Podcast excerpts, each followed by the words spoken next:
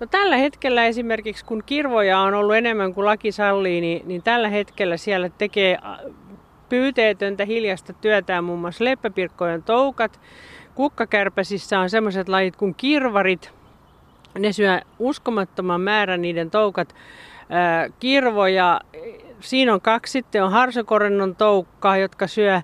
Sitten jopa näillä inhokeilla, etanoilla ja kotiloillakin on omat tämmöiset kovakuoriaiset niitä on, niitä on todella paljon. Ja moni mieltää esimerkiksi sen, että luteet on kaikki haitallisia, mutta eipäs vaan olekaan. Esimerkiksi kun omenapuissa on kirvoja niin sinne, ja kemppejä, niin sinne tulee tietyt ludelajit syömään niitä.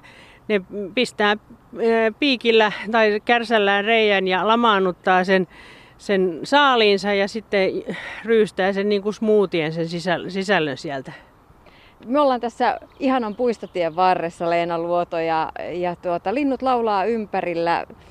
Alkukesän tuoksut valtaa ympäristön, kukkaketo on tässä ympärillä. Millaisia ötököitä sä oot tässä havainnut meidän ympärillämme? No tuossa oli ensimmäisenä oli sylki kuoriainen, joka moni seko, sekoittaa siihen, joka tekee semmoista sylkeä tuonne kasvien varsiin, eli sylki kaskaaseen. Ja sylki kuoriainen sekä aikuinen kuoriainen että sen toukka, niin ne on, ne on vaanivia petoja ja ne, niille me veri päähän aikuinen kuoriainen yleensä vaanii saalistaan pää alaspäin. Tässä ei nyt juuri näy, mutta tässä on tämän ö, vuoden luonnonkukkien päivän tunnuskasvi koiranputki. Ja siitä päästäänkin seuraavaan aiheeseen, kun monella on nyt omenapuiden lehdissä tämmöinen punaisia läiskiä aiheuttava kirva, omenankäärökirva, niin kappas vaan se siirtyykin tässä kohta puoleen toiselle isäntäkasville, eli juuri tälle koiranputkelle. Ja häippäsee pois niistä lehtien alapinnoilta. Joten näin ollen, niin ennen kuin sinne ryntää niitä ihmissilmään pistää punaiselta näyttäviltä lehtiä hoivaamaan jollain mukamassa torjunta-aineella tai oikealla torjunta niin kannattaa ensin katsoa, että onko niitä kirvoja enää siellä, onko siellä jo luontaiset pedot, ja sitten jos se puu näyttää siltä, että siinä on suurin osa niitä lehtiä sellaisia, että ne eh, ehjät lehdet on vähemmistössä, niin sitten voi ruveta eh, miettimään torjuntain ruskutusta. Mutta ne häipyy sieltä kyllä kohta ja ne punaiset läiskyt niihin lehtiin jää, mutta, mutta se toi, omenapuu, jos se on vähänkään iso, niin kyllä se siitä toipuu. Et voi keskittyä vaan sen raakilleen kasvun tarkkailuun. No mulla on tuolla omassa kotipuutarhassa sellainen pikku ongelma, kun joku ötökkä on suonut kauttaaltaan kurjen polvien lehdet sellaisiksi reikäisiksi, pitsi, jotenkin pitsimäisiksi. Mikähän otus tekee tämmöistä jälkeä ja miten siitä pääsisi eroon? Koska mähän oikeasti haluan eroon. Ne on tosi ruman näköisiä ne kukkapenkit. Joo, sä oot aika, voi sanoa näin lainausmerkeissä onnistunut, koska se on yksi sahapistiäislaji ja sen, sen toukat, ne on, ilmeisesti on nyt paikka paikoin en tiedä onko sitten tulokaslaji, mutta kuitenkin en nyt tästä lonkalta muista sen nimeä, mutta se on sahapistiäinen, joka reiittää, sahapistiä sen toukka, joka reiittää ne. Ja siitä on, siinä on kaksi keinoa, tai oikeastaan kolme keinoa päästä siitä eroon, koska ne tekee aika nopeasti tuho, tuhosaa jälkeen. Yksi on se, että poimii ne käsin pois. Kaksi, ravistelee ne lehdet niin, että, että ne tippuu ne toukat alas ja toivoo, että muurahaiset korjaa ne pois. Ja kolme, ruiskuttaa illalla, kun ne toukat on siinä, niin monta kertaa tulee illalla enemmän kuin päivällä, niin ruskuttaa pyretriiniä, joka hajoaa aamuun mennessä valonvaikutuksesta ja on sitä kautta turvallinen sitten. Mutta se on, se on mielenkiintoista, että näitä havaintoja nyt tästä kurjenpolven sahapistiäisestä on tullut. Olen voinut sanoa, että olet, ole onnellinen, että olet saanut harvinaisen vieraan, mutta ei välttämättä niin kivaan. No se on ihan totta, se ei ole kovin kauniin näköinen se kukkapenkki, kun sieltä on, on kaikki lehdet eh, suurin piirtein kadonneet. Mitä muita semmoisia ötököitä löytyy, mitkä hän oikeasti kannattaisi jotenkin karkottaa sieltä kotipuutarista? No liljakukkohan on yksi sellainen, että se tekee aika tuhoisaa jälkeen ja liljakukon toukat nimenomaan. Että sehän on nyt, voi sanoa, että nyt alkaa varmaan olla sitten ne hetket, kun ne liljakukon toukat alkaa olla täyskasvus ja aikuiset liljakukothan ilmestyy keväällä, kun se on aikuistalvehti ja se on myös tulokas laji. Se on tullut meille tarhasarjaliljojen mukana sitten on kärhöpistiä, ne on monella ongelmana, eh, koska se, ne voi vikuttaa aika pahoinkin alppikärhöjä. Ja sitten nämä, jotka eh, järsii ruohovartisten, niin kuin tämä sun eh, kurjenpolven pistiäinen, sitten on akileijalla on samanlainen, joka vetelee ne lehdet aika nopeasti. niin voisi sanoa, nyrkkisääntö on sellainen, että jos on paljon ja ruohovartinen kasvi tai pieni taimi, niin silloin kannattaa sen tuholaisarmaadan karkottaa, koska se, se kasvi ei pysty puolustautumaan. Mutta isot puut ja pensaat, niin ne pystyy. Ja sitten aina kannattaa miettiä, että hei, onko tämä sellainen tuholainen, jolla on tämä yhteiselo tämän kasvin kanssa jo kestänyt pitkään. Ei tuolla metsässäkään kukaan käy koivukirvoja poistelemassa. Kyllä siellä koivut rehottaa ihan onnellisena, samoin tuomet ja monet muut. Semmoinen pieni, pieni vertailu sinne pihapiirin ulkopuolelle semmoisen luonnonmetsään, niin kuin me nyt täällä ollaan, niin ei täällä kukaan käy koivuja hyysäämässä. Leena Luoto, sinulla itselläsi ei todellakaan ole ötökkäkammoa. Heti tuosta sen yhdenkin pienen otuksen bongasit ja hyvä, että et paijannut sitä. Mistä, mistä se johtuu, että jotkut inhoaa pikkuötököitä? Mun täytyy tässä nyt sanoa, kun me ollaan vedetty luontoretkiä kaikenikäisille. Lapset on ennakkoluulottomia, rohkeita ja haluavat tutustua ja huomaavat pienillä silmillään ja pien, matalalta, kuinka kauniita ne on. Mutta sitten aikuiset, kun on, ei tiedä mikä se on, niin kielletään varmuuden vuoksi. Sieltä se lähtee. Hui kauheeta. Eli tuossa oli erittäin hyvä juttu, missä biologi Juha Laaksonen totesi, että pahinta mitä aikuinen lapsen seurassa voi tu- tehdä, kun lapsi huomaa ötökän, on ruveta kauhistelemaan ja torumaan. Mutta äh, esimerkiksi ampiaiskammon ymmärtää kyllä hyvinkin ja viime viikonloppuna itsekin poistin pienen pesän, ampiaispesän kesämökin ulkohuussista. Milloin pesä kannattaa oikeasti poistaa ja milloin se toisaalta kannattaisi jättää paikoilleen, koska nehän on ihan hyödyllisiä pölyttäjiä? Ensimmäinen asia on se, että, että tota, moni opettelisi tunnistamaan ampiaisen, kimalaisen ja muitakin mehiläisiä kuin kesymehiläisen. Ja jos se ampiaisen on tehnyt sen pesän sillä tavalla, että, että sen yhteiselo sen kanssa ei suju, eli se kokee, että se ihmisen kulkureitti on uhaksille, niin silloinhan se puolustaa sitä pesäänsä. Ja mahdollisimman pienenä, kun se pesä on niin kuin pieni alku, niin silloin sen voi ihan nätisti pudottaa. Siellä ei ole vielä sitä jälkikasvua, eli se pystyy rakentamaan uuteen paikkaan sen pesään. Ja, ja to, meillä oli kyllä sillä tavalla, että meillä oli kuistilla piirongin laatikossa pesi ampiainen. Meni 20 sentin päästä, kun me juotiin kahvin, mutta me, meillä sujui yhteisölo.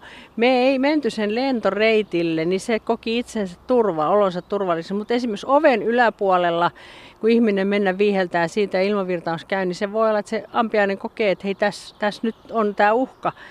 Niin silloin, ja mahdollisimman pienenä se pesä pois. Sehän on kertakäyttöasumus, se ei sinne enää ensi vuonna tule pesimään.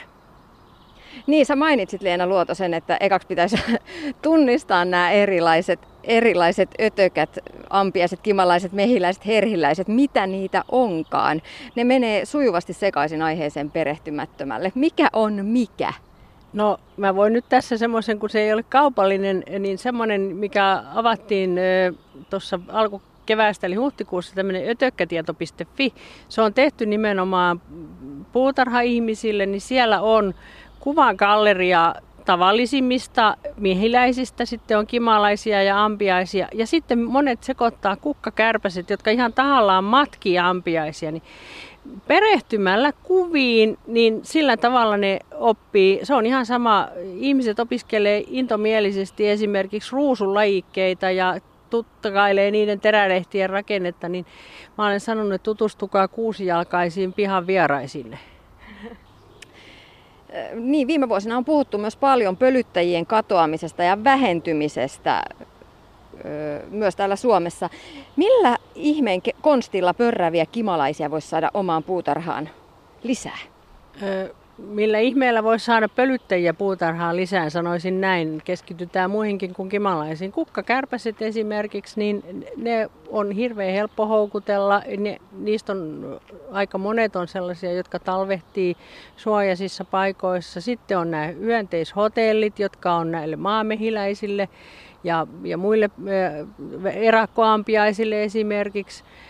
Kimalaiset tykkää olla niissä ja ja sitten keväällä kukkivia kasvi, aikaisin kukkivia kasveja, koska kimalaisistakin kuningatar vaan talvehtii. Ja jos kuningatar on väsynyt äiti, niin lapsi, lapsi, lapsiluku jää vähäiseksi. Ja jos kimalainen on nälkäinen äiti, niin sitä vielä vähemmän. Eli ne tarvii aikaisin keväällä paljon ravintoa, jotta ne jaksaa sen jälkeläiskannan tuottaa, koska hän on vain se ainoa. Millainen on hyönteishotelli? Millainen olisi hyvä hyönteishotelli? Hyönteishotelli on sellainen, johon ei sada, joka on näitä tämmöisiä keppejä ja käpyjä ja mitä nyt risuja ja muita vastaavaa. Sitten se ei, ei, siihen ei aurinko saa paistaa liian kuumasti ja talvella sitten se täytyisi olla sellainen, että se olisi vähän suojaisin. Mutta sitten meillä on uteliaat talitiaiset, jotka voi olla oppineet sen, että on, tuolta löytää talvievästä, niin ehkä se kannattaa sitten jollain ohuella verkolla ihan sitten talven tultua suojata, mutta kaupalliset valmisteet on ihan hyviä, mutta se on ihan hyvää puuhaa kaiken näköistä keppiä ja putkea niin rakentaa ja tehdä. Kuvia löytyy netistä, muoto, muoto ei ole tarkkaan säädelty, mielikuvitus voi olla tehdä tota, geometrisia tai vapaasti muotoiltuja. Tässä ei arkkitehtuuri ratkaise. Biologi Leena Luoto, millainen sitten on hyvä puutarhaympäristö pienten ötököiden kannalta? Hyvä puutarhaympäristö on sellainen, jota ei hoideta liikaa, vaan siellä on, siis siellä on luonnonvaraisia kasveja ja sitten on näitä jalostettuja, koska jos haluaa esimerkiksi perhospuutarhan, mitä moni halajaa, ja jos sinne laittaa vaan sitten näitä syksyllä kukkivia kukkia, niin ne on niitä aikuisia varten, mutta perhosilla lapsuus on pitempi kuin aikuisuus, ja suurin osa meidän päiväperhosista toukista syö luonnonkasveja. Tässä mä nyt tuijotan esimerkiksi tuosta nokkospuskaa, niin se on nokkosperhosen, neitoperhosen, karttaperhosen, suruvaipan, monen muun lapsen ruokapöytä. Eli tehkää lapsille ruokapöytä niin sitten ne aikuisetkin pysyy. Ja niiden, kun ne aikuiset näkee niitä ravintokasveja, niin ne huomaa, että hei täällä on niin kuin turvallista, tänne voi munia. Mutta jos on vaan silleen, että ne on niin kuin tämmöisiä kukkapaareja, niin ne häipyy pois ja muni muualle. Se kanta ei jää pysyväksi. Ollaan sitten sen varassa, että saattuuko ne nyt sitten suotuisilla keleillä liihottelemaan sinne pihaan. Mm. Nythän on ollut trendinä kauttaaltaan rakennetut ja melkein sisustetut pikkupihat. Siellä tuollainen pieni mato tai ötökkä voi olla kauneusvirhe. Joo, englantilaiset on mennyt jo tähän kynsisaksipolitiikassaan vähän liikaa. Siellä järjestetään kursseja, joissa kädestä pitäen opetetaan, näin jätät, luon, näin teet luonnon puutarhaasi. Et toivon mukaan meillä nyt vielä osataan pitää se luonto ilman kauheita kurssitusta. Niin mä kuulin sellaisen termin kuin hallittu hoitamattomuus ja mä ilahduin, koska saada, nyt mulla on termi, jolla voin kuvata omaa kotipuutarhaa, niin se on hallitusti hoitamaton. Mä voin kertoa tämän hallitun hoitamattomuuden ta- termin tarinan hyvä, hyvä luonto, luontoihminen ja ystäväni Riku Lumiaro, kun meiltä tuli, meillä, kävi meillä pihassa ja näki meidän pihan äh, tota, hoitamistavan, niin hän lanseerasi tämän hallittu hoitamattomuustermin ja mä olen siitä äärimmäisen kiitollinen, koska se on just sitä, että hoidetaan, mutta, mutta hoidetaan niin, että että se hoitamattomuuskin lyö sillä tavalla luonnollisuutena sieltä läpi. Että mä suosittelen tätä allittu hoitamattomuus-termin lanseeraamista laaja-alaisesti. Niin toisaalta mä kyllä ymmärrän myös sen, että koska tonttien hinnat on kovia ja pihat on pieniä, niin kaikki ala halutaan ottaa jotenkin tosi tarkasti käyttöön ja niin sanottu luppomaata, missä voisi vaikka nämä koiranputket ja nokkoset kasvaa, kasvaa vapaana, niin sitä ei oikeastaan pienillä omakoti-rivitalopihoilla ole. Miten tällaiselle pienelle pihalle voisi kuitenkin saada sellaista ötökkäystävällistä, huolimatonta hoitamattomuutta? Se on kasvivalinnat on mun mielestäni sille. Mulla on nyt te, ensimmäistä vuotta sille, että mä katson miten se kehittyy, niin mulla on pohjana ollut tällainen ihan perinteinen perenna-istutus, mitä tehdään näitä kasviistutussuunnitelmia. Edessä on maanpeittokasveja ja sitten matalia ja sitten korkeita ja koko kesän kukkivia ja näin poispäin. Niin mä rakensin sen niin, että siinä on vain luonnonkasveja. Ja, ja tota, mä, saan, mä, oon, mä oon äärimmäisen tyytyväinen jo tähän ensimmäiseen kevään tai kesään, koska se näyttää, että siitä, tulee tosi kaunis. Siinä on edessä kangasajuruohoa, sitten siinä on muita maanpeitekasveja ja siinä on maahumalaa, sitten on ketohanhikkia, jotka menee hopeavärisenä, huopakeltanoa. Sitten siinä on muutamia tädykkeitä. Korkeina kasveina on mesikkä, joka on äärimmäisen hyvä mehika, tämmöinen mesikasvi, sitten semmoinen kaunis horsma kuin karvahorsma ja yllätys, yllätys, siellä on myös karhunputkea. Sitten on kissankello, joka on melkein samanlainen kuin puutarhoissa kasvatettava mm, tämä karpaattien kello, mutta huomattavasti kestävämpi ja ihan yhtä näyttävän näköisen saa siitä. Mutta se on sellainen, että mä tiedän, että se on, sitä eivät sitten vierasta nämä meidän luonnon kuusjalkaiset lajit. Tosin kyllä siinä on sitten sellainen hyvä puoli kanssa lainausmerkeissä, että ei sitä sitten kyllä peuratkaan vierasta, että nekin käy siellä sitten syömässä. Tänä illalla sitten Annalassa on hyötykasviyhdistyksen Ötökkä Safari. Leena Luoto, saat siellä mukana, mukana luennoimassa ja myös Ötökkä Safarilla. Mi- mitä illalla tapahtuu? No illalla tapahtuu sellaista, että meillä on semmoinen viiden rastin safari. Lähinnä ajateltuna on tietysti aikuisia, mutta myös lapsia. Ja siinä on hienot isot kuvat ja esitetään kysymyksiä. Jokainen voi siinä sitten testata tätä ötökkätietämystään ja sitten saa kouransa safaripassin ja ne oikeat rastit voi, tai tulokset voi merkata siihen, siihen safaripassiin. Ja sitten mä pidän semmoisen luennon näistä pihan tavallisimmista ja jos nyt sitten ilmat ja säät suosii, niin sitten tehdään semmoinen pieni harjoituskierros, että mitä hän tulikaan opittua. Mä oon sanonut monelle, että puutarhaharrastaja, jolla on puutarha, niin hän on melkoinen työnantaja. Ja tällä mä tarkoitan sitä, että hän työllistää pölyttäjät, hän työllistää puhtaana pitäjiä, hän työllistää tämmöisiä saalistajia, sitten hän työllistää maaperän hoitajia, hän työllistää tuhansia työläisiä siellä. Osalla on kuusi jalkaa, joillakin on kahdeksan jalkaa ja jotkin on semmoisia, jotka kiemurtelee. Mutta tosiaan siellä on sitten myös semmoisia ei-toivottuja, joita, joita tota, voisi sitten vähän rajoittaa niiden liikehdintää, mutta näitä, näitä ö, työntekijöitä on todella paljon ja ne kannattaisi opetella tuntemaan. Ja se on nyt tarkoitus sitten vähän herätellä ihmisiä ja, ja lapset on tykännyt tästä ötökkäsafarista aika kovasti, että lapset on innostuneet ja, ja mä soisin, että lapsille suotaisiin se ilo innostua ötököstä vielä enemmän. Suomessa semmoisia, jotka aiheuttaa myrkytyksiä, niin ei ole. Ja sitten kun otetaan iso kova kuoriainen niin esimerkiksi kämmenelle, niin totta kai se puolustautuu ja puree, niin mä oon sanonut, että kyllä jokainen, jos semmoinen sata kertaa suurempi puristaisi tuosta vyötäröltä, niin varmaan ihminenkin kiljuisi.